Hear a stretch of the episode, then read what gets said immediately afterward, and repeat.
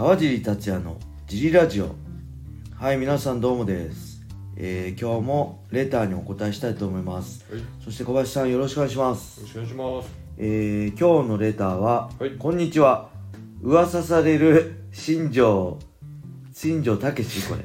新庄武史のはい、新庄剛志はい、新庄剛志？の格闘技デビューですが私は新庄 VS ホセカンセコで2月の東京ドームで実現すれば良いのではと思いました。そこで質問なのですがカンセコの参戦したドリームナインで試合をされているカージさんにとって カンセコやボブサップチェホンマンといったモンスター路線の選手の試合はどう感じられてましたか？マサトさんはし自分の後にサップの試合があるとイラッとしたと語っているようですがご意見を伺えれば嬉しいです。よろしくお願いします。は、はい。い新庄武史。新庄武しで新庄剛す。はい、全然わかんない。これねじゃあ新庄ホセカンセコってそもそもね2月の東京ドームって目が2021新庄剛志っすね。ごめんなさい新庄さん。そのぐらい興味ないんですけどどうでもいいんですけど。まあどうなんでしょうねこれ。新庄大晦日出んのかな？藤川球児とみたいな絶対ありえないこと噂になったけどそんなありえるないですよね。はい、新庄が出るとしたらはい。誰ですかね？体重どのぐらいなんですかね？新庄はしな80ぐらいなんじゃないですかね。けどあれあのあれ受けるんでしょうね。トライアル。プロ野球の。だから多分多分っていうか絶対出ないと思いますけどはい、出たら誰だろうね？ボブサップとかじゃ体格違いますもんね。はい、やっぱ他のアスリートかな。いやけどねあんまりそうドリームナインでねカンセコ出てるんですよね。はい、ホセ・カンセコ対チェ・ホンマンやってるんです。よはい、でチェ・ホンマンに負けてるんです。ドリームナインといえば僕がマサト戦が内定し内定してる上でのヒーローズのチャンピオン JG カルバン戦が組まれたとてつもないプレッシャーの中で戦った試合なんですけどこの大会何気にすごいんですよね。第1試合ミノアマン対ボブサップ。はい、第2試合チェ・ホンマン対ホセ・カンセコ。はい、第3試合即樹対ヤンザ・ジャイアント・ノルキア。第4試合ムケガール・ムサシ対マーク・ハント。はい、で第5試合が川尻達也対 JG カルバン。はい、第6試合所秀夫対エイブル・カラム。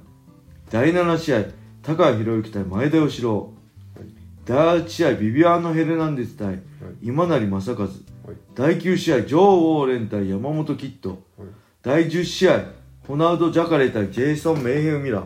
すごくないですか？はい、これ今だったらすごいですよ。だってはい、まあミノアマンボブ・サップとかその辺ホセカンセコチェ・ホンマン置いといても 即樹出てるでしょ、はい。ケガール・ムサシ対マーク・ハントっすよ。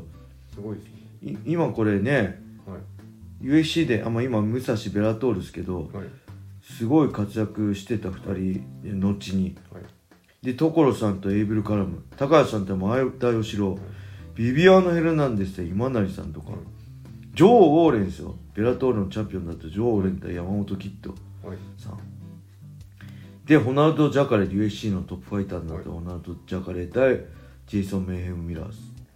すごい大会ですよね、はい、まあ、その中で、はい、まあ、ホセ・カンセコそういうのどう思うかってね。はい、もうこの頃はドリームもはい、もうこの頃ってずっとドリームやばいやばい言われてたんではい、あんまりもうとにかくね何でもいいから盛り上がってくれりゃいいやと思ってました。だからね昔は確かにそういうのスーパーハルクとか芸能人出ることには否定的だったんですけどプライド・ブシダの頃とか、はい、だからあの人あの人はクレイジーホーストやったの誰でしたっけ？が出た時もちょっと反対だったんですけどまあこの頃はねもう本当にあの何でもいい。モンスター路線でもなんスーパーハルクでも何でもいいからあのドリーム盛り上がってほしいと思ってました。そもそもこれマサトは自分の後にサップの試合があるのイラッとしたっていうけど、まあそれがだから世間の目なんですよ。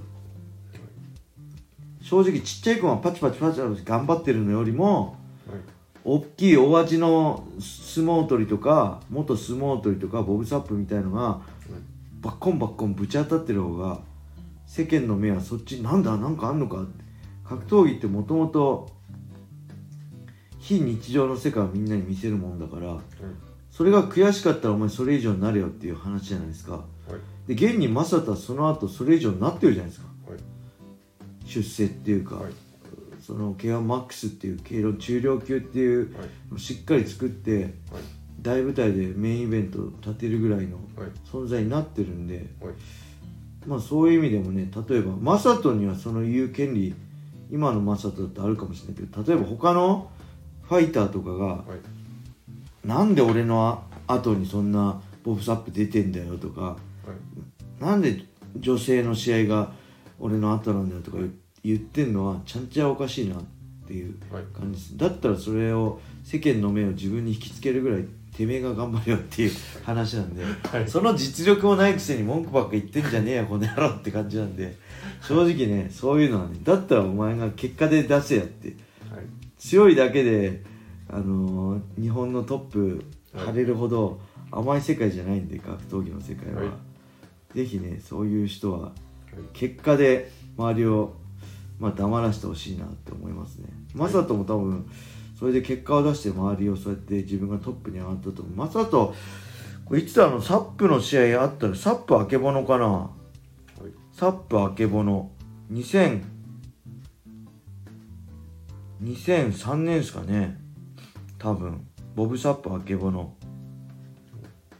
の時の多分ダイナマイトだと思うんでそれからだからそっからマサトはどんどんねあの出世してって誰にも文句言えないぐらいの存在になってったと思うんで、まあ、みんなそのぐらいになってほしいですよね。あけぼの。えーえ？あけぼの。2003年ですよね。2003年ダイナマイト。この時の試合がメインがあけぼのボブサップでしょ？その後その前がアレクセイ・イグナンショフ。あ違うわ。この時マサト出てないわ。じゃあ2004年だ。キッドマサト。キッドマサトの時に多分2005年のダイナマイトですね。の時に多分あけぼの誰とやったんだろう？キッドマサトとやった時にあけぼのはえーとホイス・グレイシー。メインイベントがホイス・グレイシーあけぼの。セミがボブ・サップジェロムネ・バンナ。第7試合が藤田イブラヒムカラム・イブラヒム。でその前第6試合がマサト・キッドいやすごいな。大味だな2005年ヒーローズ。これもすごかったんでしょ？うけどきすごいな。第0試合ボビー・オロゴンシリル・アビディ。第1試合秋山。フランソワ・ボタ。う第2試合宇野薫タイジンはい。第3試合中尾ドンフライ。第4試合レイセフォーゲイロゲイリー・グッドリッチ。第5試合武蔵ショーン・オヘアで第6試合がマサト・キッド第7試合藤田イブラヒム。第8試合ボブ・サップバンナ。9試合ホイス・アケボノだそうです。いやーこれはさすがにマサトも文句言いたくなると思いますけどまあそんな中でしっかり結果出してもうこの後はね、マサトがそのダイナマイトだったり F 以上背負う選手になったんで、もう死の子言わずに結果出せよって感じですね。視聴率も20.1%だって。すごい紅白の裏番組で初めて20%を突破する快挙。すごいですね。はい。そんな感じですね。ありがとうございます。ちょっと、あの、答えになったかな？まあありがとうございます。ぜひね、スタンド F もダウンロードして、川地達也フォロー、そしていいねを押して、レターをお待ちしてます。はい。そして僕のジムファイトボックスフィットネスでも、どんどん会員募集中です。はい。ホームページから問い合わせお待ちしてます。それでは今日はこんな感じで終わりにしたいと思います。皆様、良い一日を。まったねー。